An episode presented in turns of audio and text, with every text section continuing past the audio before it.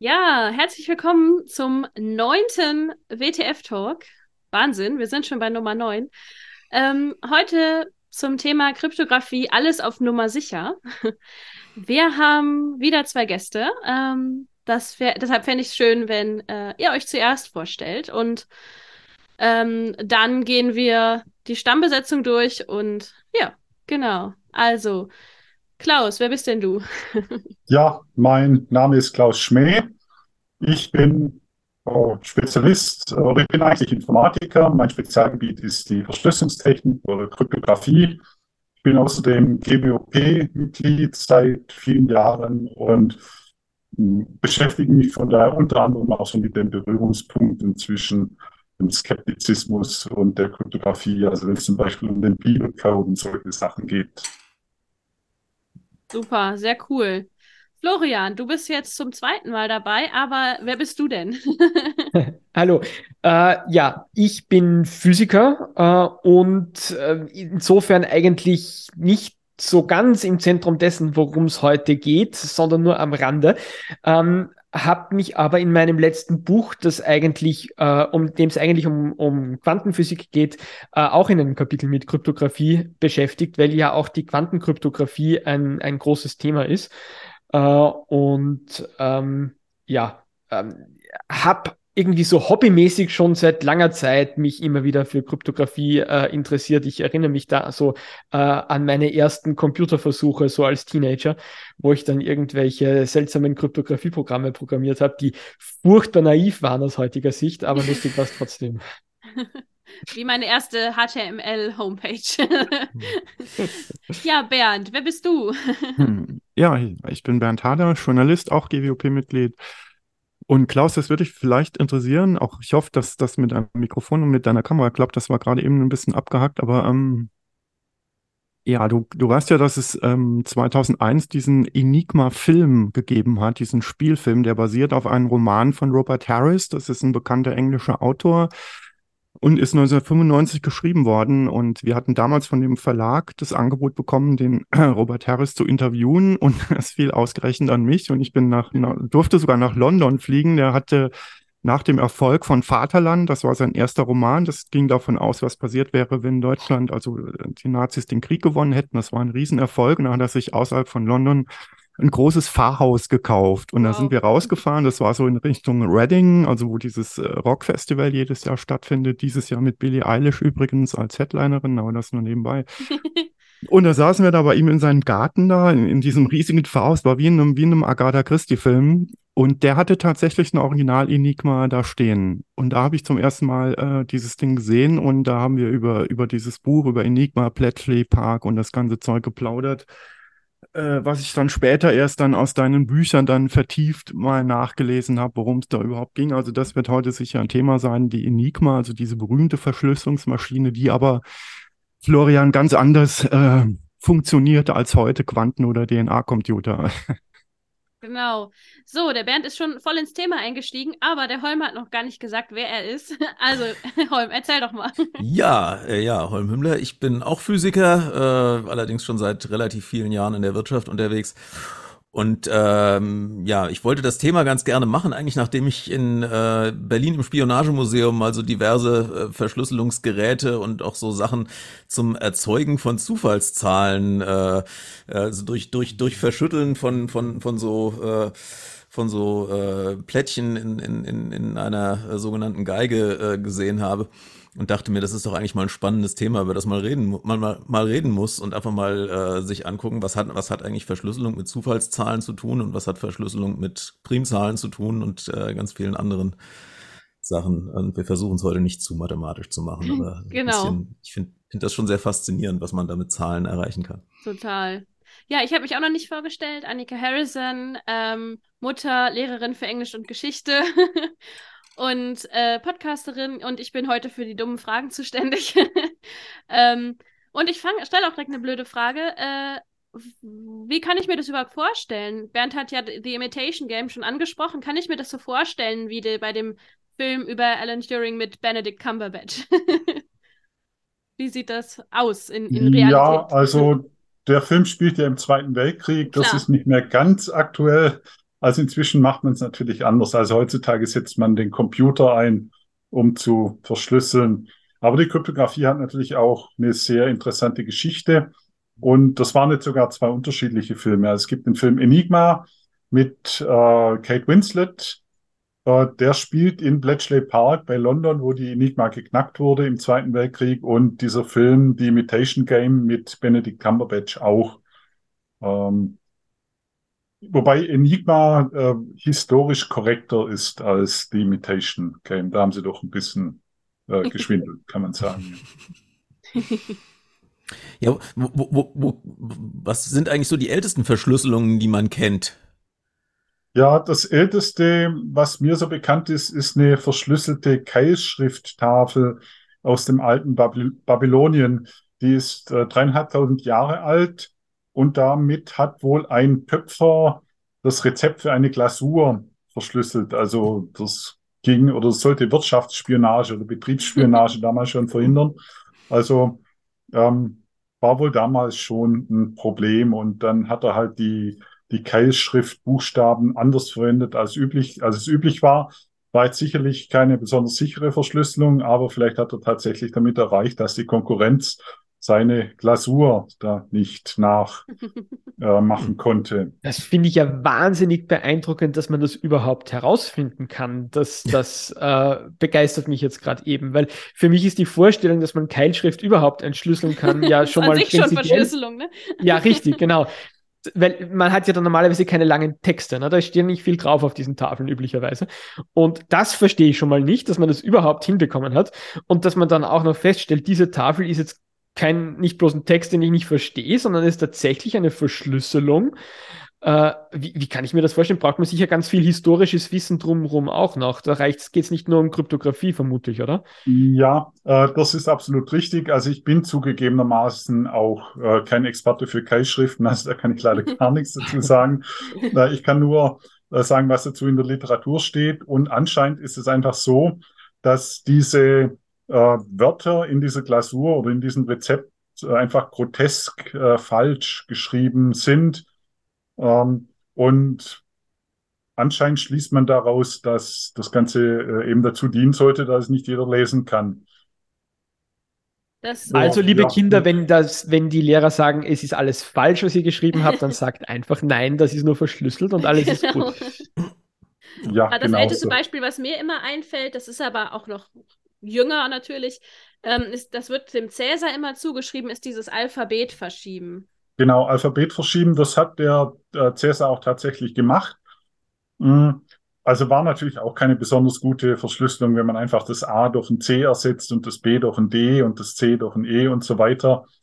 Aber für die damalige Zeit, also eine Sache, die mir irgendwie noch nie ein Historiker erklären konnte, ist, warum die Griechen und die Römer früher da noch nichts zustande gebracht haben. Also die Verschlüsselung, die Cäsar hatte und die es sonst gab bei den Römern und bei den Griechen, war sehr schlecht. Also die Griechen konnten anscheinend die Entfernung zwischen Erde und Mond berechnen, aber eine Verschlüsselung, die über Zweiklässler-Niveau hinausgeht, haben sie nicht hingekriegt. Keine Ahnung warum. Ja, interessant. Vielleicht war da der Drang nicht so groß. Ja, also es muss damit zu tun haben, dass die Notwendigkeit, also die Notwendigkeit ist ja immer die Mutter der Erfindungen und anscheinend war das damals noch nicht so dringend notwendig, dass Wenn man viele eh nicht Sachen lesen können. Also das ist ja genau, schon damit muss es zu tun haben. Also anders kann ich mir das nicht erklären, dass das so hm. schlecht entwickelt hm. war damals. Aber das sind jetzt alles gute Beispiele für Verschlüsselungen, die man relativ leicht knacken kann. Genau. Ähm, vielleicht magst du ein bisschen erklären, wie man an das herangehen würde, typischerweise?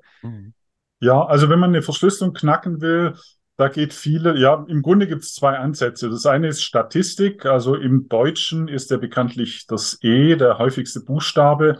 Das heißt, wenn ich in einem verschlüsselten Text einfach mal die Buchstaben zähle, dann habe ich schon eine gute Chance, wenn es eine einfache Verschlüsselung ist, dass ich die einfach dadurch knacke, dass ich das E identifiziere und dann vielleicht noch das N als zweithäufigsten Buchstaben. Und er gibt natürlich noch viele andere statistische Verfahren. Was, oder der andere Ansatz wäre halt einfach raten. Hm, wenn man sich so einen Text anguckt und sieht, na gut, da ist ein Wort mit drei Buchstaben, das öfter vorkommt, könnte der, die oder das heißen und da muss man halt ein bisschen probieren. Und irgendwann kommt man dann vielleicht drauf. Also, Also da ist dann halt auch viel Intuition dabei. Wenn es hast natürlich kompliziertere Verschlüsselungen sind, wie jetzt meinetwegen die Enigma, dann wird es natürlich deutlich schwieriger. Du hast ja in deinem Blog tatsächlich Fans, die, die so, so Verschlüsselungen auch hobbymäßig knacken und dir dann Ergebnis, Lösungsvorschläge zuschicken und so weiter. Also das ist ja, das klingt ja schon relativ, äh, relativ äh, advanced, was da, was da so passiert. Also Teilweise schon. Also ist natürlich sehr unterschiedlich. Ich habe auf meinem Blog schon viele einfache Verschlüsselungen vorgestellt, meinetwegen eine verschlüsselte Postkarte aus den 20er Jahren, wo äh, irgendwie ein junger Mann an seine Geliebte schreibt. Äh, sowas hat ein guter Codeknacker. Also und unter meinen Lesern gibt es sehr viele. Ein guter Codeknacker schafft es in, in einer Viertelstunde oder so, das zu knacken. Aber da gibt es natürlich auch sehr schwierige Sachen, wo dann die Leute teilweise jahrelang dran rummachen und am Ende Erfolg haben oder auch nicht. Mhm. Aber Ja, das wird mich auch, weil das äh, klang jetzt alles auch, was Florian erzählt hat, klar, das ist so ein bisschen Yps-Heft, ne? Das hatten wir alle in unserer Kindheit. In jedem Yps-Heft war irgendeine, irgendein das, das Spion-Verschlüsselungsding drin, irgendwie, wo man sich dann mit den Klassenkameraden unterhalten hat. Aber Klaus, du schreibst ja in deinem Buch zu Recht, es gibt auch, weil Holm hat es jetzt gerade angesprochen, die Leute, die dann den Blog heimsuchen, du schreibst ja in deinem Buch, da gibt's halt auch wie überall wie es die Einstein-Leugner gibt, gibt es auch in deinem Bereich so Dunning-Kruger-Leute, die meinen, ähm, dass sie entweder ein neues Verschlüsselungsverfahren entdeckt hätten oder ein bisher ungelöstes Verschlüsselungsrätsel gelöst hätten. Und du schreibst dann sinngemäß in deinem Buch, ja, es wäre schon ein bisschen sinnvoll, äh, sich so mit den Grundlagen zu beschäftigen. Und ich habe mir tatsächlich, äh, also ich habe von diesem Buch hier Kryptographie für Dummies, das ich mir aus der Bücherei geholt habe, ich bin nicht über die erste Seite gekommen. Ich verstehe kein Wort, was da drin steht. Also so einfach, wie ihr das jetzt äh, geschildert habt, stelle ich mir das nicht vor. Was ist denn der Inhalt von, von einem solchen, von einem solchen Studium? Also äh, das geht ja wohl ein bisschen über Buchstaben verschieben und was weiß ich hinaus. Das kann ja nicht euer Ernst sein. Ja, also na, man muss jetzt unterscheiden zwischen der klassischen Kryptographie, wo es dann halt um Buchstaben geht, die man dann von Hand oder maximal mit so einer Maschine verschlüsselt. Das ist mit, hat mit dem, was man heute macht, nichts mehr zu tun. Also heutzutage nimmt, nimmt man den Computer und da verschlüsselt man dann keine Buchstaben mehr, sondern eben Bits und Bytes. Ah, ja. Und da gibt es heutzutage sehr gute und sehr komplexe Verschlüsselungsverfahren. Das würde jetzt zu weit führen, äh, da ins Detail zu gehen, aber die sind dann halt sehr ausge ausgeklügelt, trotzdem relativ einfach, weil es muss ja schnell gehen. Und äh, da steckt dann also inzwischen so mehrere Jahrzehnte an Forschung dahinter, wie man so ein Verfahren gut konstruiert. Mhm. Äh, da hat man es inzwischen recht weit gebracht. Also man hat sehr schnelle und sehr sichere Verfahren entwickelt. Und wo Mhm. genau sind so Anwendungsbereiche? Also ich kenne jetzt von meinem WhatsApp, das sagt immer, es ist Ende zu Ende verschlüsselt zum Beispiel. Ja. Aber wo wären als andere Anwendungsbereiche? Also immer, wenn kommuniziert wird über das Internet, also es gibt E-Mail-Verschlüsselung, es gibt, äh, wenn man eine Webseite aufruft, diese TLS-Verschlüsselung, die meistens angewendet wird, ohne dass man das groß mitkriegt. Aber auch äh, jedes Handy verschlüsselt. Also äh, das Handy ist ja per Definition erstmal drahtlos. Das heißt, das kann man relativ einfach abhören. Da ist Verschlüsselung ein Muss. Das heißt, zwischen dem Handy und der Basisstation wird immer verschlüsselt. Ich kann aber auch ein äh, Handygespräch, wenn ich das richtig mache, mit der richtigen App, so Ende, Ende zu Ende verschlüsseln. Und ja, so geht's weiter. Jeder Geldautomat muss natürlich verschlüsseln, wenn er kommuniziert mit der Zentralbank. Und Dateien sollte man oder kann man verschlüsseln auf dem Laptop, wenn der gestohlen wird. Hm, Immer wenn man was schützen will an Daten, kann man und sollte man verschlüsseln. Kommt jetzt direkt noch eine blöde Frage hinterher. Warum ist ein Handy denn leichter abzuhören als ein, äh, wie heißt es, Festnetztelefon? weil es drahtlos ist. Also wenn ich mit dem Handy äh, telefoniere, dann verbinde ich mich ja mit der nächsten ba äh, Basisstation. Das ist drahtlos. Und äh, wobei man sagen muss, ist, ist nicht so einfach. Also man kann sich jetzt nicht äh, im äh, Mediamarkt für 50 Euro Ich kann die jetzt keine. Satellitenschüssel hinstellen und zuhören. Ganz so einfach ist nicht, aber wenn man das entsprechende Know-how und äh, Geld hat, also für, was weiß ich, Polizei, Geheimdienst oder auch jemand, der jetzt, äh, kann es auch nicht genau sagen, wie viel es kostet, aber sagen wir mal, jemand, der 10.000 Euro übrig hat, äh, der kann sich dann hinstellen und kann mithören und das ist natürlich nicht äh, der Sinn der Sache. Also bei den alten Analogtelefonen war das, also bei den ganz alten Analogtelefonen war das halt auch durchaus noch äh, möglich, dass da jemand sich hätte, hätte einklinken können und hätte mithören können, ähnlich wie man eben auch Polizeifunk oder sowas mithören konnte. Genau. Da gibt es auch zwei äh, bekannte Opfer, Prinz Charles und Lady Diana. Dummerweise haben die nicht miteinander telefoniert, sondern die wurden von der Presse unabhängig voneinander abgehört. Ja. Miteinander wäre nicht so verfänglich gewesen. Ne? Genau, ja. Hat es wahrscheinlich auch gegeben, weil das damals sehr einfach war. Mhm. Aber interessant war natürlich das andere. Ja. Und du bist ja auch ähm, als Unternehmung, genauso wie Holm, nur bist du ja in dem Bereich auch noch als Unternehmensberater tätig. Ich ganz blöd, warum? Also gibt es da gesetzliche Vorschriften? Muss auch. ein Unternehmen Dinge verschlüsseln oder könnten die auch sagen, das ist mir doch scheißegal, sollen die Leute halt mitlesen, wen interessiert denn das? Ähm, ja, äh, erstmal beides. Also generell, mh, hm, es ist halt zum Beispiel sinnvoll, E-Mails zu verschlüsseln. Also wenn ein hm. Unternehmen viele E-Mails durch die Gegend schickt und es ist jetzt sicherlich nicht so, dass jeder so eine E-Mail mitlesen kann, aber der eigene Administrator zum Beispiel oder der hm. Internetprovider, da kann es durchaus mal sein, dass 10, 15 äh, Leute eine E-Mail mitlesen kann, die ich verschicke Gut, in den meisten Fällen ist mir es egal. Wenn ich jetzt mhm. allerdings der Vorstand eines Unternehmens bin und da äh, gerade den Megadeal über ein paar hundert Millionen einfähle, dann wollte ich vielleicht nicht, dass mhm. es jemand mitliest. Mhm. Und drum setzen eben viele Unternehmen E-Mail-Verschlüsselung ein. Mhm. Und da gibt es dann entsprechende Produkte von meinem Arbeitgeber zum Beispiel. Und da gibt es natürlich auch viel Beratungsbedarf, weil man kann halt äh, irgendwie zum Beispiel für ein paar hundert Leute nicht einfach von heute auf morgen E-Mail-Verschlüsselung einführen und sagt, äh, sagen wir, jetzt macht mal, sondern äh, das muss man schon entsprechend äh, integrieren, Systemintegration ist es hm. dann. Du hast ja auch in bestimmten in Bereichen, wenn du zum Beispiel Kundendaten auf deinem Rechner oder, oder Person, personenbezogene Daten bei dir speicherst und mehrere Leute auf den Rechner zugreifen können, dann musst du diese Daten halt verschlüsseln, weil mhm. äh, du halt sonst auch mächtig Ärger kriegen kannst. Ist, ist das denn in aller, ist das denn in aller, oh Gott, in allererster Linie Abschreckung? Oder versuchen wirklich Leute an solche Daten dranzukommen? Warum auch immer, was ich mir jetzt nicht vorstellen kann, was für ein Interesse jemand daran hat, irgendwelchen E-Mail-Verkehr von irgendwelchen Firmen zu lesen. Also gibt es da Leute, die da ihren Ehrgeiz dran setzen? Oder ist es mehr eine Abschreckungsmaßnahme, dass man von vornherein sagt, komm, lass die Finger davon, das funktioniert bei uns nicht? Also es ist schon real. Wie gesagt, es kann natürlich nicht jeder eine E-Mail mitlesen, wie es ihm gerade passt, aber äh, was immer wieder vorkommt, ist, ein Hacker tritt irgendwo ein und na, wenn er dann mal drin ist im Netz, dann kann er vieles mitlesen, was ihm nichts angeht. Und mhm. oftmals auch E-Mails, wenn er an den E-Mail-Server rankommt. Gibt es viele Fälle, in denen das passiert ist. Von daher äh, ist es also eine reale Bedrohung. Also es gibt, äh, ist ja auch von nach Branchen relativ unterschiedlich. Also bei Banken geht es meistens eher darum, dass man seine Kundendaten schützt, also die, die, die mhm. Daten der Kunden, dass man schützt, dass irgendwas verändert wird. Ähm, die haben jetzt nicht so die, die, die klassischen internen technischen Betriebsgeheimnisse, was ihre Abläufe angeht oder sowas. Aber zum Beispiel die Automobilindustrie ist extrem sensibel, wenn es darum geht, gerade Automobilzulieferer, wenn die irgendwelche Komponenten entwickelt haben, die sie dann äh, die sie dann anbieten, ähm, dass, dass da gegebenenfalls ein Wettbewerber irgendwelche Konstruktionszeichnungen sehen könnte und das wird also definitiv alles verschlüsselt äh, mhm. weitergegeben. Ja, aber ist das dann sicher, Klaus, oder gibt es Leute, die auch sowas knacken können? Ja, also die, äh, die Verfahren, die eingesetzt werden, also die modernen Verschlüsselungsverfahren sind sicher. Also da hm. bin ich mir auch ziemlich sicher, dass sogar die NSA mit ihrem Milliardenbudget oder so keine Chance hat, die Verschlüsselung an sich zu knacken.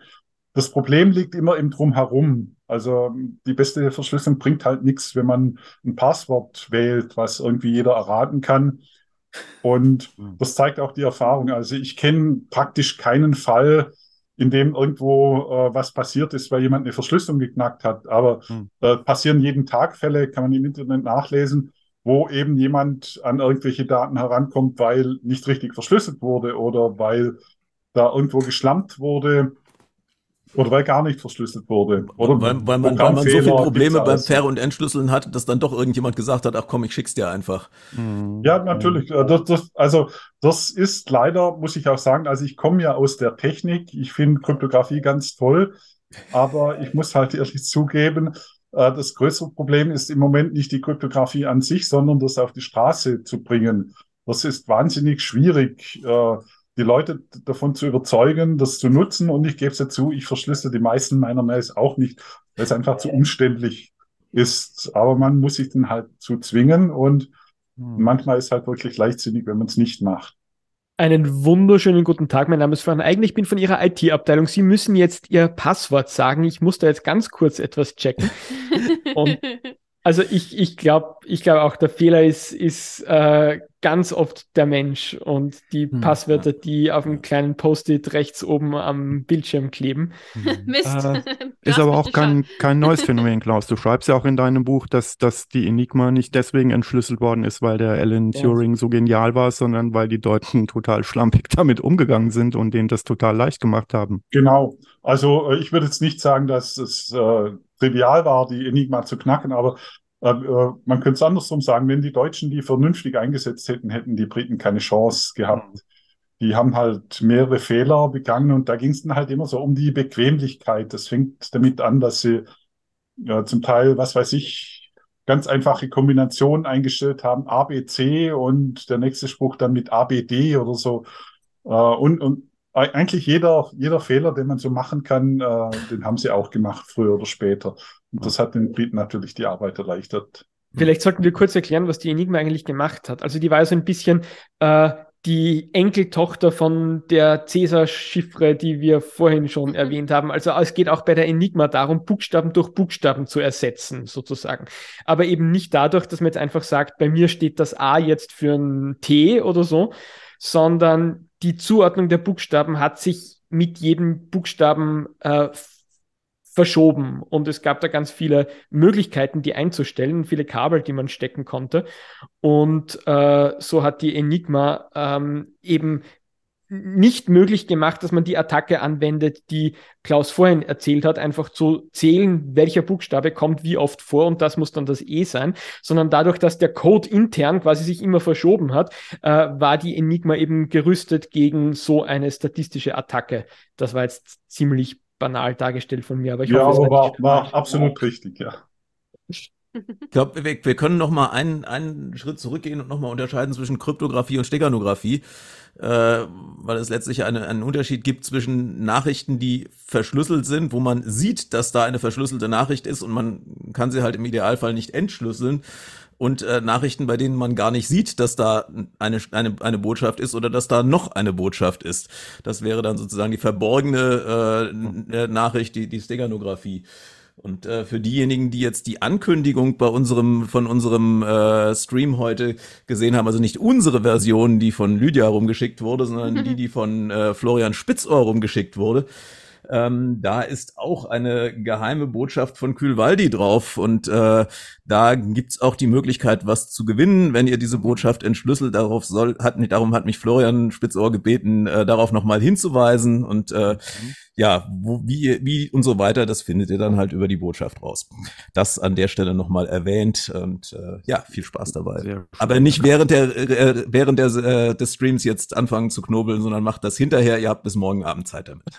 Da kann man was gewinnen, hat Holm gerade äh, gesagt, Klaus. Ähm, es gibt, hast du ja in deinem Blog ja auch immer wieder beliebtes Thema, du schreibst ja auch selber Gewinnspiele aus. Es gibt ein paar dieser Rätsel, die tatsächlich auch heute mit Quantencomputern, mit allem, was Florian genannt hat, nicht entschlüsselt sind. Äh, Zodiac Killer hieß es vor, vor 2020 irgendwie, hat so ein Expertenteam entschlüsselt, stimmt glaube ich nicht. Also es gibt bis ja, heute. Doch, es stimmt, ja. Ach was, ja. Alles, ja. kom komplett mittlerweile, ah, nein. oder? Also der Zodiac Killer, das war ein Serienmörder Ende der 60er Jahre und der hat äh, verschlüsselte Bekennerbriefe an die mhm. Presse mhm. geschickt.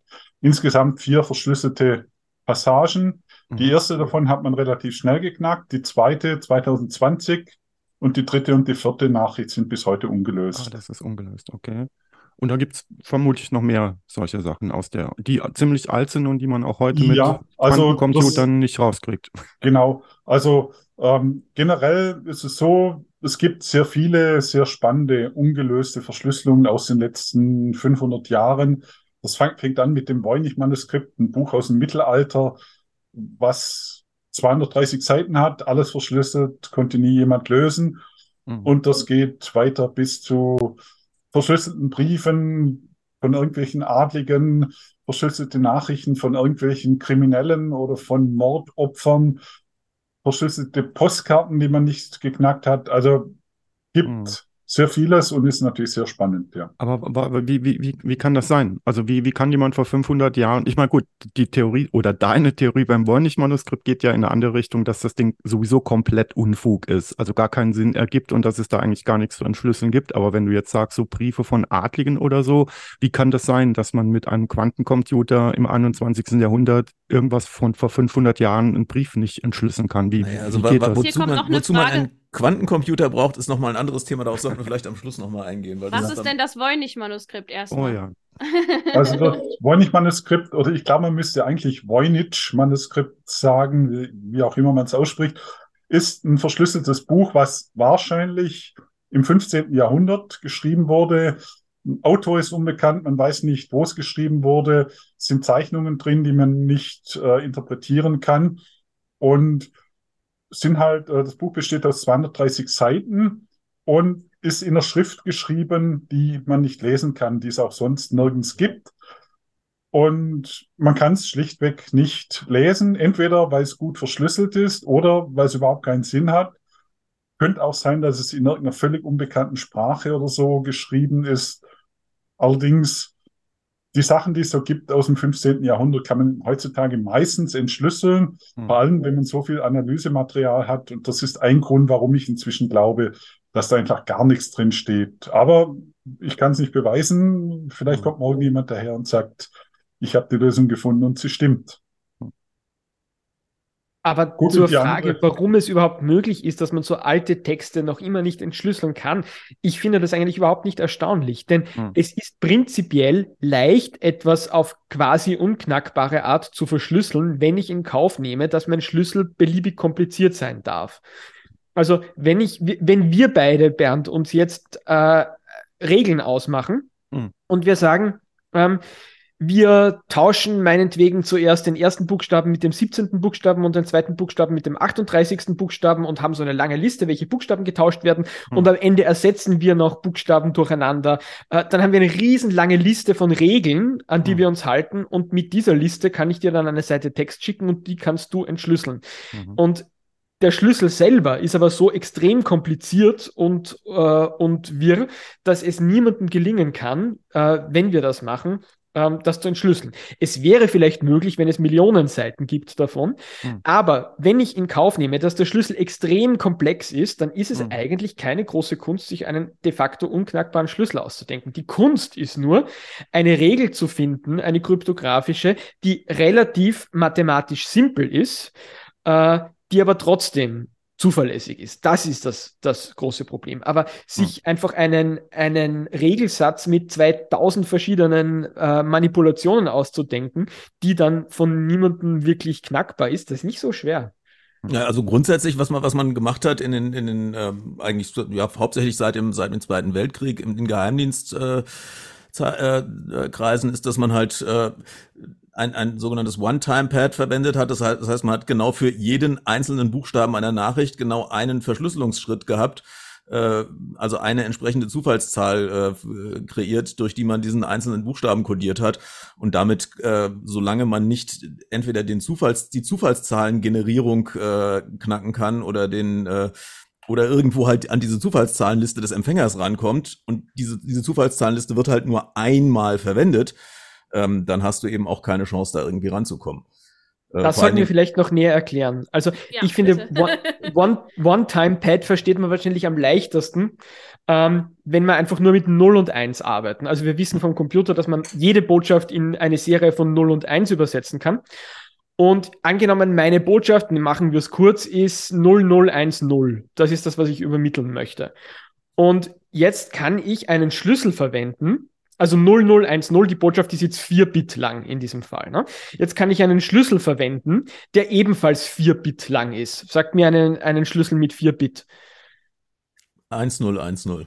1010, genau. Und jetzt kann ich zum Beispiel sagen, wenn äh, im Schlüssel eine 1 steht, dann ändere ich die entsprechende Stelle in der Botschaft und wenn im Schlüssel eine 0 steht, dann lasse ich sie gleich. Und so kann ich so Bit für Bit äh, jeweils entscheiden, ob meine Botschaft jetzt verändert wird an dieser Stelle oder nicht. Und was rauskommt, schicke ich dann. Und wenn mein Gegenüber denselben Schlüssel hat, kann man das mit demselben Schlüssel wieder zurück übersetzen. Das ist ganz einfach. Nur, was ich jetzt verschicke an mein Gegenüber, hat überhaupt keinen Informationswert ohne den Schlüssel. Es könnte jede beliebige Botschaft sich darin verstecken, wenn ich den Schlüssel nicht weiß. Also ich muss wirklich Botschaft und Schlüssel auf symmetrische Art sozusagen addieren, damit ich die Botschaft bekomme, beziehungsweise von der Botschaft wieder zurückkommen ähm, kann auf die ursprüngliche Nachricht. Und das ist prinzipiell unknackbar. Hm. Ähm, aber nur dann, und da sind wir jetzt bei dem Grund, warum es One-Time-Pad heißt, wenn ich es nur einmal verwende. Wenn ich jetzt viele, viele Nachrichten mit demselben Schlüssel verschicke, dann kann ich wieder irgendwann mal vielleicht rausfinden, ähm, äh, was dahinter steckt. Aber wenn die Botschaft genauso groß ist wie der Schlüssel, dann ist es mathematisch unmöglich, das zu knacken. Und das, das ist letztlich so sicher, dass man im, äh, in den 50er, 60er Jahren äh, Nachrichten an Spione im Funk, also quasi, das konnte, konnte man sich im Radio anhören, äh, dass äh, das dann auf einmal eine Stimme war, die einfach Zahlen vorgelesen hat, endlose Zahlenkolonnen. Mhm. Und das waren halt Botschaften an, an zum Beispiel die, die, die äh, Konsulate im Ausland oder an irgendwelche Spione, die irgendwo saßen, die hatten halt ihren, ihre, ihren Entschlüsselungsblock und ohne diesen Entschlüsselungsblock konnte man mit diesen Zahlen einfach überhaupt nichts anfangen. Das Problem dachte, das ist aber nur,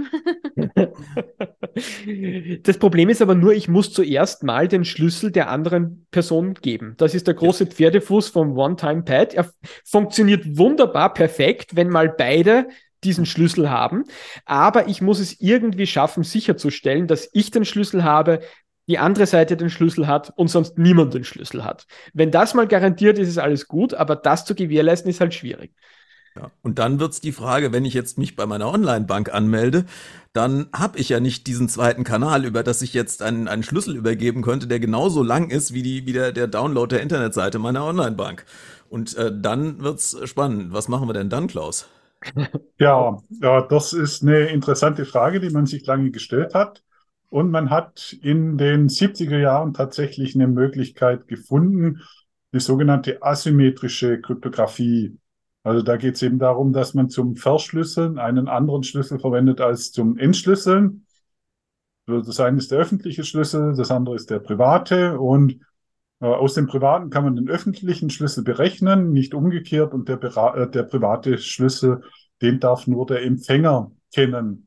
Und dann kann eben jeder mit dem öffentlichen Schlüssel die Nachricht verschlüsseln, die nur ein Empfänger mit seinem privaten Schlüssel äh, entschlüsseln kann.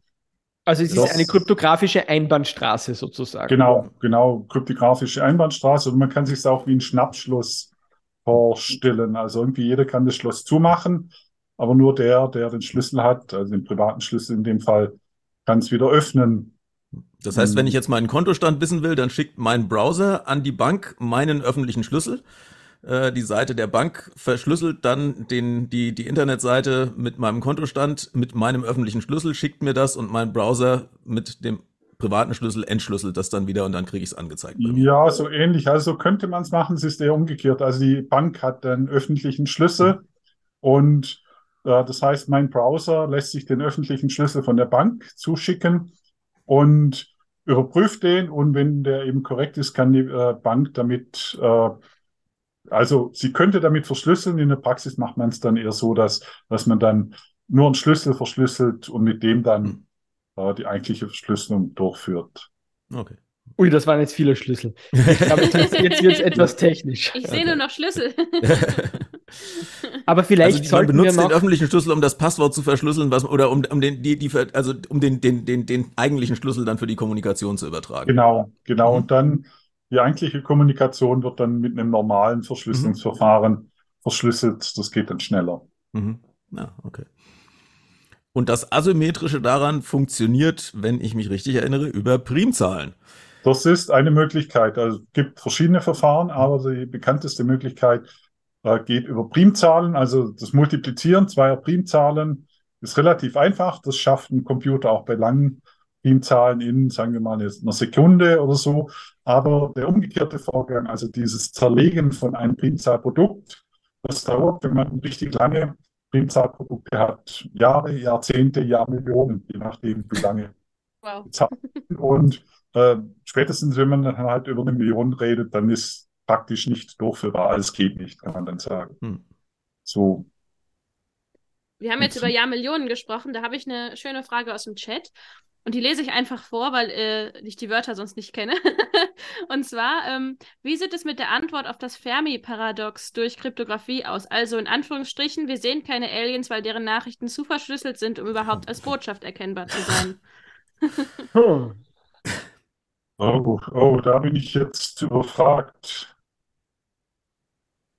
Also ich geht es erst, geht's erstmal um Komprimierung. Also wenn man Nachrichten verschickt, dann kann man die ja komprimieren und wenn man die richtig gut komprimiert, sind sie nicht mehr von Zufallszahlen zu unterscheiden. Wenn man sie dann natürlich zusätzlich noch verschlüsselt, dann sind sie erst recht nicht mehr von Zufall zu unterscheiden. Ja, aber da bräuchte man trotzdem mal eine Botschaft. Also, dass eine Botschaft da ist, wäre ja mal objektiv eine Tatsache. Also, äh, das Szenario, dass wir die Aliens deswegen nicht finden, weil sie einfach zu gut verschlüsseln für uns, das würde ich nur dann glauben, wenn wir irgendwelche merkwürdigen Botschaften von fremden Planeten bekämen, die wir einfach nicht verstehen. Dann würde ich das sofort glauben.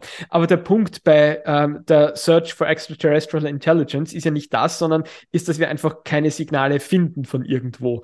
Ähm, also das wäre dann erst der, nächste Schritt. Und ähm, was wir von anderen Planeten messen, ist halt einfach ja, äh, Wärmestrahlung oder so etwas. Und natürlich könnte sich theoretisch da drin irgendwie eine Botschaft verstecken, aber das muss dann zumindest eine sehr, sehr schwache Botschaft sein, sodass wir sie nicht von zufälligem äh, thermischen Rauschen unterscheiden können. Mhm. Also das glaube ich nicht, dass man damit das Fermi-Paradoxon äh, äh, löst, denn wie gesagt, es gibt da keine Botschaften, an denen wir, wo wir bei der Verschlüsselung scheitern, sondern wir finden die Botschaften selber einfach derzeit nicht. Mhm. Ja, sehr cool. jetzt jetzt habe ich euch, äh, jetzt, ich, ich frage jetzt einfach noch eine, eine blöde Frage. Äh, was ist der Unterschied zwischen Cryptocurrency und Kryptographie? Gibt es da überhaupt Überschneidungen? Außer, dass sie beide mit Krypto anfangen. ja, also im Grunde ist ganz einfach, Kryptographie ist alles, was mit Verschlüsselung zu tun hat und heutzutage noch deutlich mehr digitale Signaturen und alles Mögliche. Und Cryptocurrency ist eine Anwendung davon. Also man kann mit Kryptographie vieles machen, man kann auch Geld damit simulieren. Oder in dem Fall sogar äh, bei, bei Kryptowährungen simuliert man ja so Gold sogar damit oder irgendeine eine Sache, die nur begrenzt vorhanden ist, kann man alles mit Kryptographie machen. Aber wir wollen heute nicht ausführlich über, über Kryptowährungen sprechen, weil wir uns dann auch mit der Frage beschäftigen müssen, was bedeutet das eigentlich alles wirtschaftlich und, und politisch und so weiter. Und das wäre eigentlich eine eigene, eine eigene Sendung. Da kann man dann mal erklären, was eine Blockchain ist, also das kryptografische Verfahren, was hinter diesen hinter diesen Kryptowährungen steckt. Äh, aber da müssen wir auch drauf eingehen, was das bedeutet, weil das, äh, da gibt es mhm. ganz, ganz viele spannende Punkte, die da hinten dran hängen. Und das wäre definitiv eine eigene Sendung. Deswegen wollen wir es heute nicht in der Breite machen. Aber vielleicht, weil es wirklich wichtig ist, nochmal zu diesem asymmetrischen Verschlüsselungsverfahren. Also auf die Details wollen wir jetzt ohnehin nicht eingehen, das spielt keine Rolle. Aber das Entscheidende dahinter ist eben, dass es hier so etwas wie eine mathematische Einbahnstraße gibt. Dass eine Richtung der Rechnung sehr einfach ist und die andere Richtung sehr schwer. Ich will irgendeine mathematische Aufgabe, die diese Eigenschaft hat, dass es in die eine Richtung viel schwieriger ist als in die andere. Und eben das Multiplizieren von Zahlen ist so etwas. Zahlen multiplizieren ist sehr einfach. Von dem Produkt von zwei Zahlen dann rauszufinden, welche zwei Zahlen das waren, ist sehr, sehr schwer. Und also bei das, Primzahlen nur. Bei, um bei Primzahlen, richtig, ja. genau. Ja, natürlich. Wenn es irgendwelche Zahlen sind, dann, dann äh, sieht die Sache anders aus. Aber bei, wenn ein Produkt von zwei Primzahlen in seine zwei Primzahlen zu zerlegen, braucht halt sehr, sehr viele Versuche. Ich muss ganz viele Zahlen durchprobieren, bis ich mal die richtigen Zahlen finde. Und deswegen kann das, wenn die Zahlen ausreichend groß sind, ähm, wie Klaus gesagt hat, eben schon mal Millionen Jahre dauern. Und das ist der Punkt, weil ich will einerseits Leuten ermöglichen, dass sie relativ schnell verschlüsseln, aber ich will Leuten, die den Schlüssel nicht haben, äh, die das Leben möglichst schwer machen, wenn sie die Verschlüsselung brechen möchten. Und drum braucht man eben diese mathematischen Einbahnstraßen und da gibt es verschiedene, aber das berühmteste äh, Beispiel dafür ist eben die Sache mit den Primzahlen. Das und dann so. kommen genau. die Quantencomputer ins Spiel, ähm, weil man nämlich, also zumindest mal grundsätzlich, äh, eine der, der wenigen Anwendungsfälle für, für Quantencomputer, die man sich heute vernünftig vorstellen kann, äh, ist eben äh, das, äh, diese Primfaktorenzerlegung.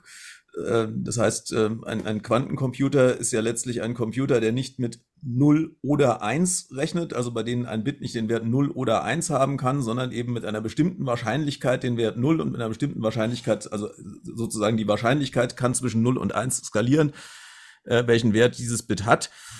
Und ähm, mit diesen sozusagen mit diesen Wahrscheinlichkeitsbits kann man dann äh, mit einer gewissen Erfolgstrefferwahrscheinlichkeit äh, sehr, sehr schnell solche Primfaktorzerlegungen machen. In der Praxis das umzusetzen ist noch deutlich schwieriger, als man, als, als es in der, der Theorie sich, sich äh, auszumalen, weil es eben nicht ganz einfach ist, solche Quantenbits langfristig stabil zu bekommen und sie auch noch auszulesen. Und äh, das kann auch schiefgehen, weil das Auslesen dieser Quantenbits eine quantenmechanische Messung ist und die hat einen gewissen Zufallsanteil. Also möglicherweise muss ich das drei, viermal machen, aber es ist beim drei, viermal machen, es ist immer noch schneller, als den, die, die gleiche Zerlegung mit einem normalen Computer zu machen.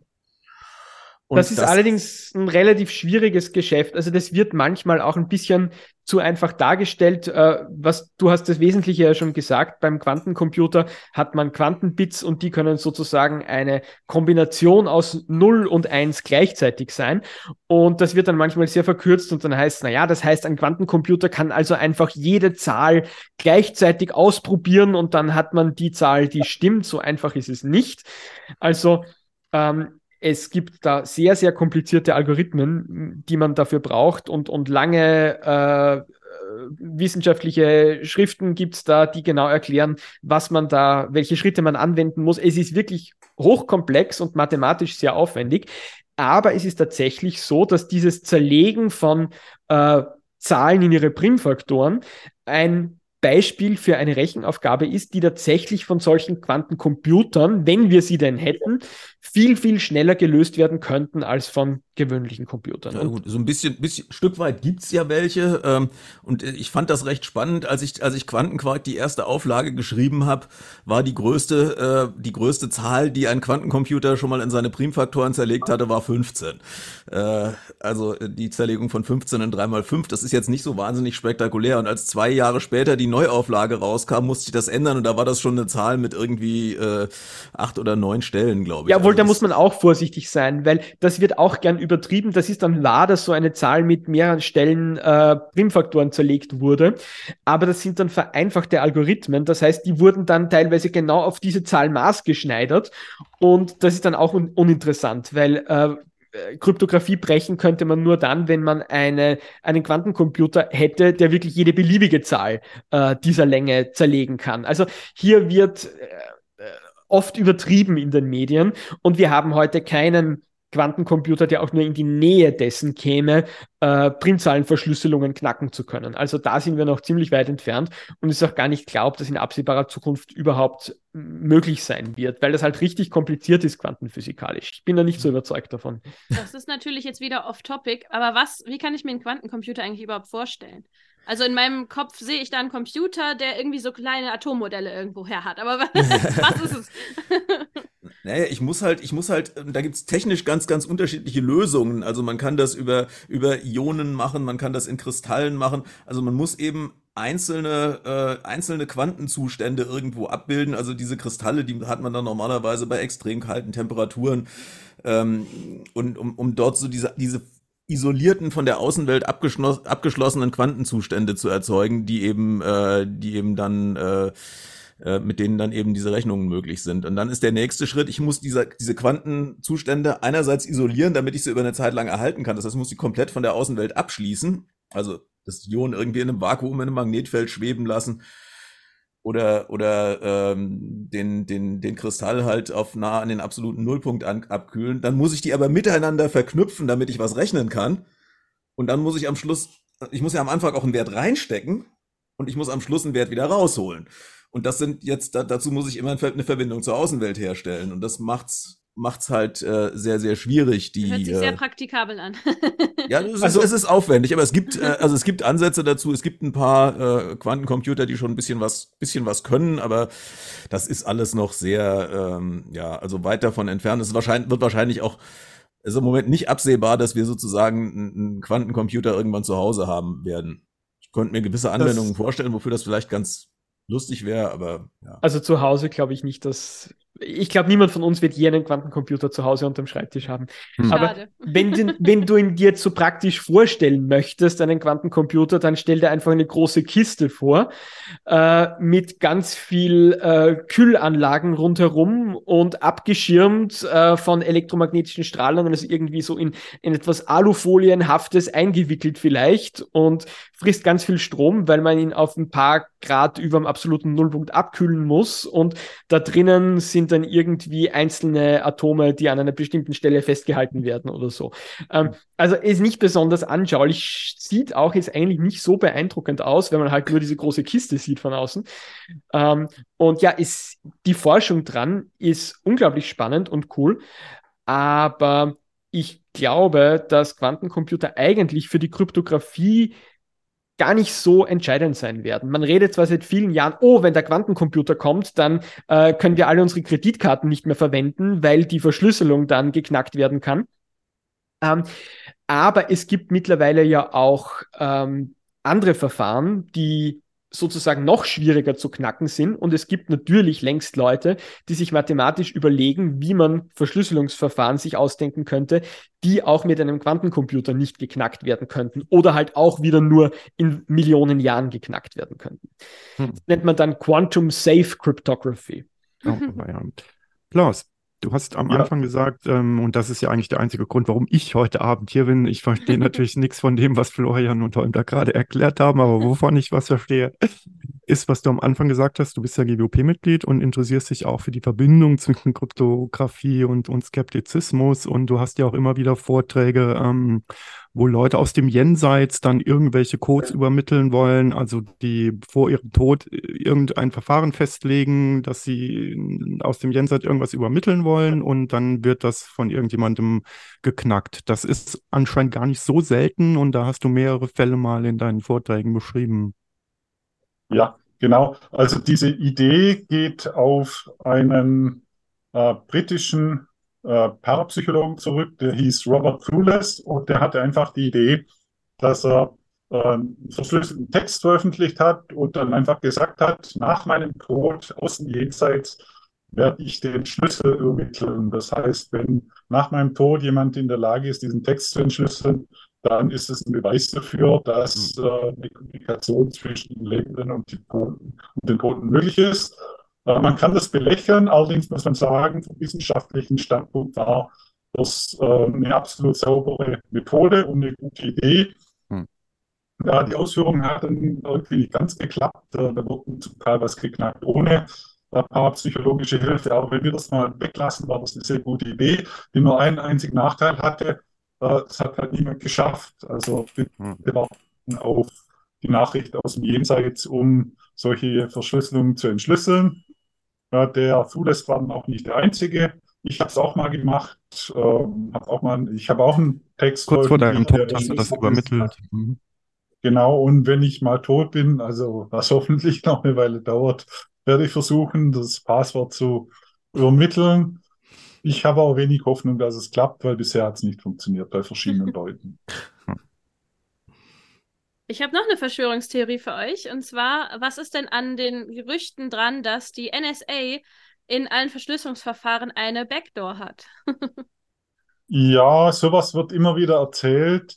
Ähm, also in der Allgemeinheit ist es falsch. Also es gibt sehr viele gute Verschlüsselungsverfahren, wo mit Sicherheit keine Hintertür drin ist. Was es immer wieder mal gibt, sind so absichtlich eingebaute Schwachstellen. Also es gibt ein wichtiges Verschlüsselungsverfahren, das hat nur eine Schlüssellänge von 56 Bit. Das war von Anfang an klar, dass es zu wenig ist. Das ist ganz klar auf die NSA zurückzuführen, die das halt so festgelegt hat. Und gibt auch alle möglichen anderen Beispiele, wo NSA-Hintertüren äh, drin sind oder geplant waren oder was auch immer. Also generell ist es keine Verschwörungstheorie, sondern äh, es passt. Allerdings in den Verschlüsselungsverfahren selber oder so funktioniert das nicht oder da ist keine Hintertür drin mit Also, ziemlicher also, Sicherheit. da ist es ja auch wesentlich einfacher, die Hintertür in dem Programm einzubauen, das die Genau. Verschlüsselung anwendet, als die Verschlüsselung selbst unsicher zu machen. Also das Ja. Genau. Mhm. Verschwörungstheorie, na gut, war es nicht direkt. Ich glaube, dass Klaus vielleicht erinnert sich auch außer uns beiden da gar keiner mehr dran. Klassische 90er Jahre Geschichte, der Hype um den Bibelcode, wo du dich ja auch ausführlich damit beschäftigt hast. Ähm, kannst du mal kurz erklären, was das Ja. war und was der Typ da versucht hat? Also das Ganze hat angefangen mit einem israelischen Mathematiker, der gesagt hat, äh, in der Bibel hat er versteckte Botschaften entdeckt. Äh, da sind irgendwelche Namen von berühmten Juden kodiert, allerdings erst tausend Jahre nachdem, also die, die äh, berühmten Juden haben erst tausend Jahre gelebt, nachdem der Text geschrieben wurde, also wäre ein Wunder gewesen.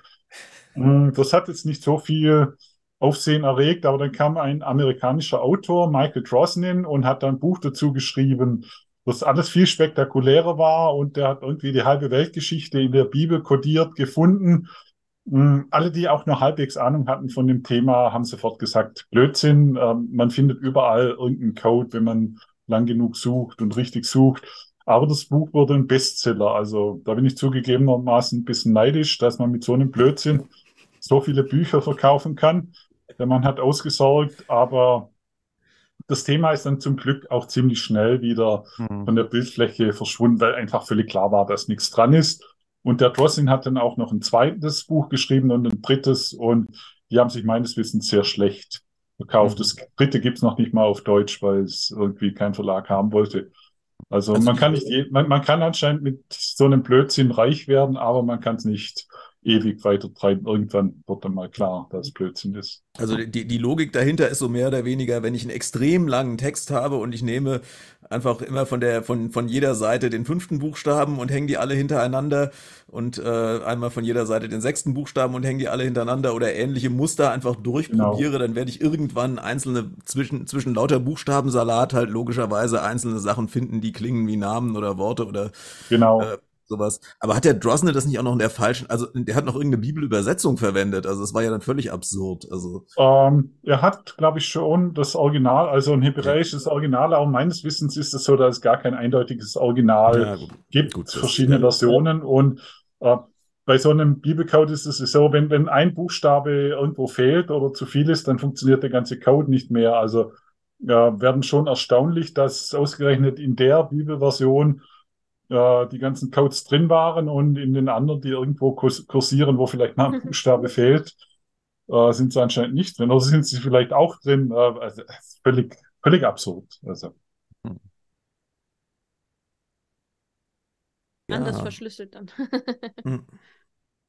Ich glaube, ein Aspekt, auf den wir nochmal eingehen sollten, wo wir schon mal bei den Quanten waren, ist dann natürlich auch die Quantenkryptographie.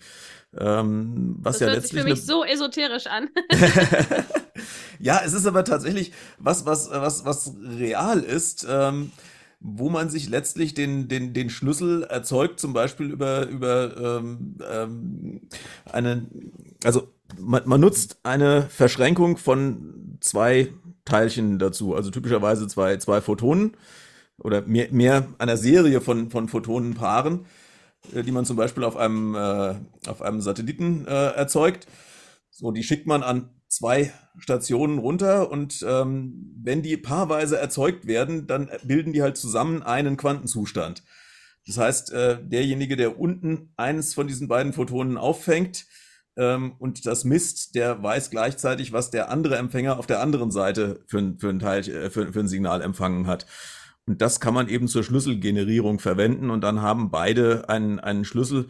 Und ähm, da sozusagen, wenn jemand diese, diese Übertragung dieser, dieser, dieser Teil, beiden Teilchen irgendwo abfangen würde und dann praktisch das, das, das Lichtteilchen, was an mich gerichtet war, also ich, der Satellit schickt das an Florian und an mich und jetzt sitzt Bernd irgendwo dazwischen und fängt das an mich gerichtete Teilchen ab. Dadurch, dass er es misst, ist es ja erstmal weg.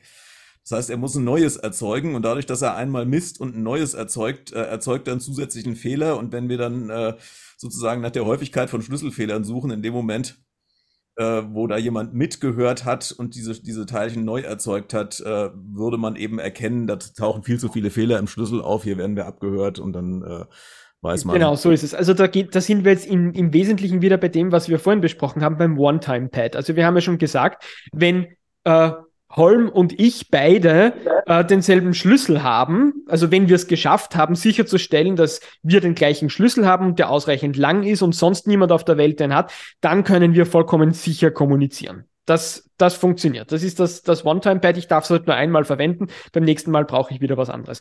Und die Grundidee, das, das äh, Charmante an dem, was Holm jetzt gerade erklärt hat, ist eben, dass uns die Quantenphysik erlaubt, Zufallszahlen zu generieren, ähm, die gleichzeitig bei mir und bei Holm entstehen. Also in der Quantenphysik ist es ja so, das Ergebnis von einem Quantenexperiment kann vollkommen zufällig sein. Ich kann Lichtteilchen rumschießen und das Lichtteilchen äh, dreht sich, er schwingt entweder links herum oder rechts herum. Und ähm, das entscheidet sich aber erst bei der Messung. Also die Quantenphysik erlaubt, dass es beides gleichzeitig tut und erst bei der Messung wird entschieden, ist es links herum oder rechts herum. Und das ist vollkommen zufällig. Und selbst wenn ich alles über dieses Teilchen weiß, was es im Universum über dieses Teilchen zu wissen gibt, kann ich nicht sagen, sondern es wird bei der Messung einfach rein zufällig entschieden. Und bei dem, was Holm gerade erklärt hat, bei der Quantenverschränkung, habe ich, mache ich so, dass ich zwei Teilchen baue, die sich diese Eigenschaft teilen. Und eins kriege ich, eins kriegt Holm. Und wenn ich jetzt eins von denen messe, wird der Zustand dieses Teilchens eben durch die Messung festgelegt, aber beim anderen Teilchen auch. Und so bekommen wir jetzt, Holm und ich, die gleiche Zufallszahl. Die entsteht da. Ähm, vollkommen zufällig bei mir und bei Holm. Und damit wächst sozusagen bei uns zu Hause jetzt ähm, quantenphysikalisch ein Code, ein Zufallscode, den wir dann verwenden können, um uns Botschaften zu schicken. Das ist die Idee von Quantenkryptographie. Und das ist schon irgendwie ein Game Changer in der Kryptographie-Geschichte. Bin gespannt, ob Klaus das auch so sieht. Äh, ich würde sagen, die Quantenkryptographie ist tatsächlich das erste Mal, dass dieser ewige Wettlauf von Verschlüsseln und Verschlüsselungsbrechern entschieden ist, nämlich zugunsten der Verschlüsseler. Denn Quantenkryptographie kann man jetzt wirklich tatsächlich nicht mehr überlisten. Also man, man kann es natürlich auch abhören, aber man wird halt relativ leicht bemerkt, wenn man es genau. abhört. Genau, sobald man es abhört, merken alle anderen, dass abgehört wird und dann probieren sie es halt nochmal. Würdest du das auch so sehen, Klaus? Äh, ja, also ehrlich gesagt, ich bin nicht so begeistert von der Quantenkryptographie. Also man muss erst mal sagen, dass die Quantenkryptographie schon recht weit entwickelt ist, im, im Gegensatz zu diesen Quantencomputern. Meines Wissens kann man das vereinzelt auch schon kaufen. Mhm. Allerdings so richtig hat mir bisher noch keiner erklärt, äh, wozu man das wirklich braucht. Äh, ich sage immer, das äh, ist für mich eher eine Lösung ohne Problem. Also ähm, es gibt heutzutage gute Möglichkeiten, wie man den Schlüssel überträgt oder wie man Schlüssel vereinbart, äh, ohne diesen ganzen Quanten. Schnickschnack, äh, da hat man zwar keine beweisbare Sicherheit, aber es funktioniert trotzdem und knackbar ist es meines Wissens auch nicht. Von daher also Quantenkryptographie sehe ich eher so als die Notlösung, wenn irgendwie alles zusammenbricht. Äh, ansonsten meines Wissens, äh, also ist das jetzt nichts, was, was äh, da in den nächsten Jahren die, die, große Revolution auslösen wird. Das stimmt natürlich, das sehe ich auch so. Also natürlich, wenn man sagt, für alle praktischen Bedürfnisse ist die Sicherheit, die wir heute haben, ohnehin mehr als ausreichend dann kann man natürlich mit gutem Recht die Frage stellen, ja, brauche ich da jetzt tatsächlich die Quantenkryptographie, wenn es ohnehin jetzt auch schon reicht? Ähm, das sehe ich auch so. Und wir haben ja vorhin schon besprochen, die tatsächlichen Sicherheitslücken sind die Passwörter, die auf dem Post-it auf dem Bildschirm kleben oder die Leute, die bereitwillige Passwort weitergeben, wenn jemand glaubhaft versichert, er will es jetzt wissen. Und solchen Problemen hilft man natürlich mit Quantenkryptographie auch nicht. Aber es ist natürlich, also für Physiker ist es wahnsinnig faszinierend, dass ich was habe, was sozusagen, was sozusagen dann, dann die, die, die, äh, die absolute äh, Sicherheit theoretisch mal schaffen könnte, ähm, die, die du halt sonst nicht so kriegst. Also es ist äh, vom, äh, vom Prinzip her ist es, ist es halt wahnsinnig spannend. Wenn, wenn auch vielleicht nur für Spielkinder wie uns. Also.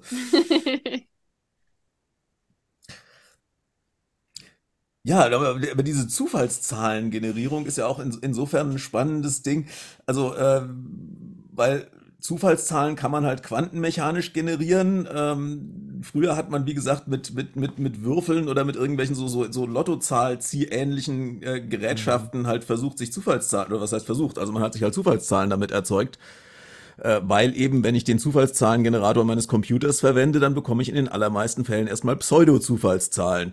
Der macht, führt halt irgendwelche komplizierten Berechnungen aus und das Ergebnis davon sieht zwar aus wie Zufallszahlen, aber wenn der, wenn jemand die gleiche, die, den gleichen Startwert hat wie ich, wird er auch immer die gleiche Zufallszahlenfolge kriegen, was natürlich, wenn ich was verschlüsseln will, was jemand anders nicht äh, nicht entschlüsseln soll, äh, ein Problem ist. Insofern gibt es da schon allerlei, allerlei Ideen, wie man sich Zufallszahlen erzeugen kann, die auch wirklich möglichst zufällig sind. Das äh, eine der, der, der abgefahrensten Geschichten, die ich mal gesehen habe, war eine Wand voll Lavalampen, die von einer Kamera beobachtet wurden, um, um daraus Zufallszahlen zu erzeugen. Also das äh, ja, es ist auf jeden Fall deut also als Laie könnte man ja meinen, ja, Zufallsgenerator, das ist einfach, da mache ich halt irgendwie was, irgendwas kompliziertes, verdrahtetes, irgendein Computer, irgendwie irgendwas. Aber es ist halt deutlich schwieriger, als man denkt. Und äh, gut, man hat da inzwischen Lösungen gefunden. Man hatte früher, so in 50er oder 60er Jahren, das Problem, dass man sehr viele Zufallszahlen gebraucht hat für einen One-Time-Pad, der damals sehr populär war und da kaum nachgekommen ist. Und da gibt's, eins hast du ja erwähnt, diese Geige oder Violine, die sicherlich gute Zufallszahlen geliefert hat, aber da musste man jede einzeln ziehen. Also man kann sich ja vorstellen, also ein Telefongespräch mit irgendwie äh, 50, äh, was weiß ich, Zufallszahlen per, pro Sekunde oder so kann man damit natürlich nicht verschlüsseln. Aber Du brauchst, halt, du brauchst halt 50 Leute, die Zufallszahlen schütteln gleichzeitig. ja, ja gut. Äh, da, weil das halt nicht so einfach ist, da gibt es auch einige schöne Beispiele, wo dann äh, der One-Time-Pad auch geknackt wurde, obwohl es ja eigentlich nicht geht, aber da hat man dann teilweise, haben dann teilweise irgendwelche Leute, man weiß nicht genau, ob mit oder ohne Erlaubnis äh, ihren Ausstoß erhöht und haben dann halt Blätter doppelt verwendet oder irgendwie das gleiche Blatt nochmal eingespannt und umgekehrt und, und am Ende äh, sind so schon One-Time-Pads geknackt worden. Also weil, typische weil Fehler wieder, wie bei den, bei den. Genau, wieder der menschliche Faktor, ja. Mhm. Nein, das, das, mit den Lavalampen fand ich einfach, ich mag Lavalampen, insofern fand ich das einfach. das ist wieder so ein Spielkind-Ding.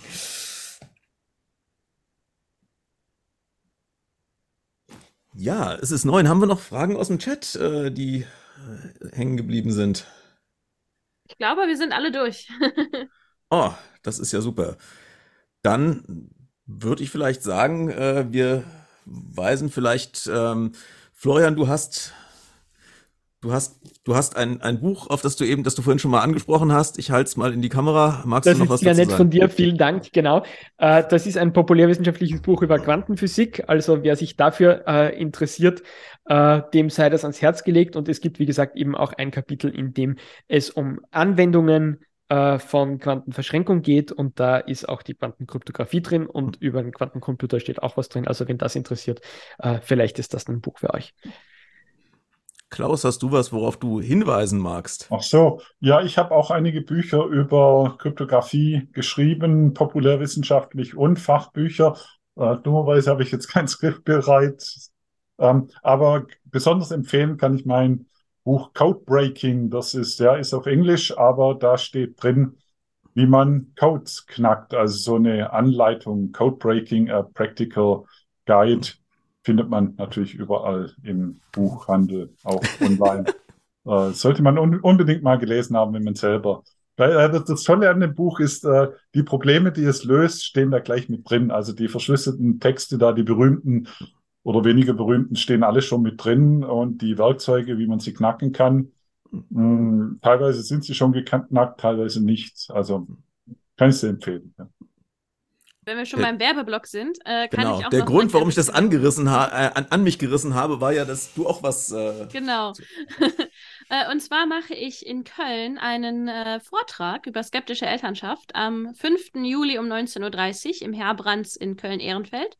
Das ist von Skeptics in the Pub Köln. Und äh, ja, das Coole ist, äh, ihr könnt nicht nur persönlich vorbeikommen, was mich sehr freuen würde, sondern äh, ihr könnt es auch im Livestream verfolgen. Ähm, ihr könnt auf sitp.köln, also mit OE, gehen. Ähm, und da findet ihr dann mehr Informationen dazu. Also würde mich sehr freuen, wenn wir uns entweder persönlich oder über den Livestream äh, dort dann sehen. Ja, und äh, wir sehen uns spätestens beim nächsten Mal. Dürfen wir das Thema schon sagen, Holm? Beim nächsten Mal, ja, wir dürfen das Thema schon sagen. Ist erlaubt. Es geht, ja, äh, ja, wir, wir mussten ja, wir, wir können ja das Thema immer erst ankündigen, wenn wir wissen, dass, äh, dass unsere Gäste auch kommen. Genau. Ähm, beim nächsten Mal wird es gehen um die sogenannte Freilernenszene, also um Leute, die ihre Kinder nicht in die Schule schicken, sondern äh, selber äh, zu Hause unterrichten, weil sie meinen, dass sie da nicht, äh, nicht mit ganz bösen Dingen wie der Evolution oder mit Sex zu tun haben. Das wird am 19. Juni sein, richtig? Das ist am 19. Juni, wie immer um 20 Uhr jeden zweiten Montag. Genau. Super. Bis dahin freuen wir uns, äh, euch wieder zu lesen und dass ihr uns wieder seht. Und äh, ja, genau. wünschen euch noch einen schönen Abend. Und vielen Dank an Florian und Klaus. Ich sag danke. Tschüss. Tschüss. Tschüss.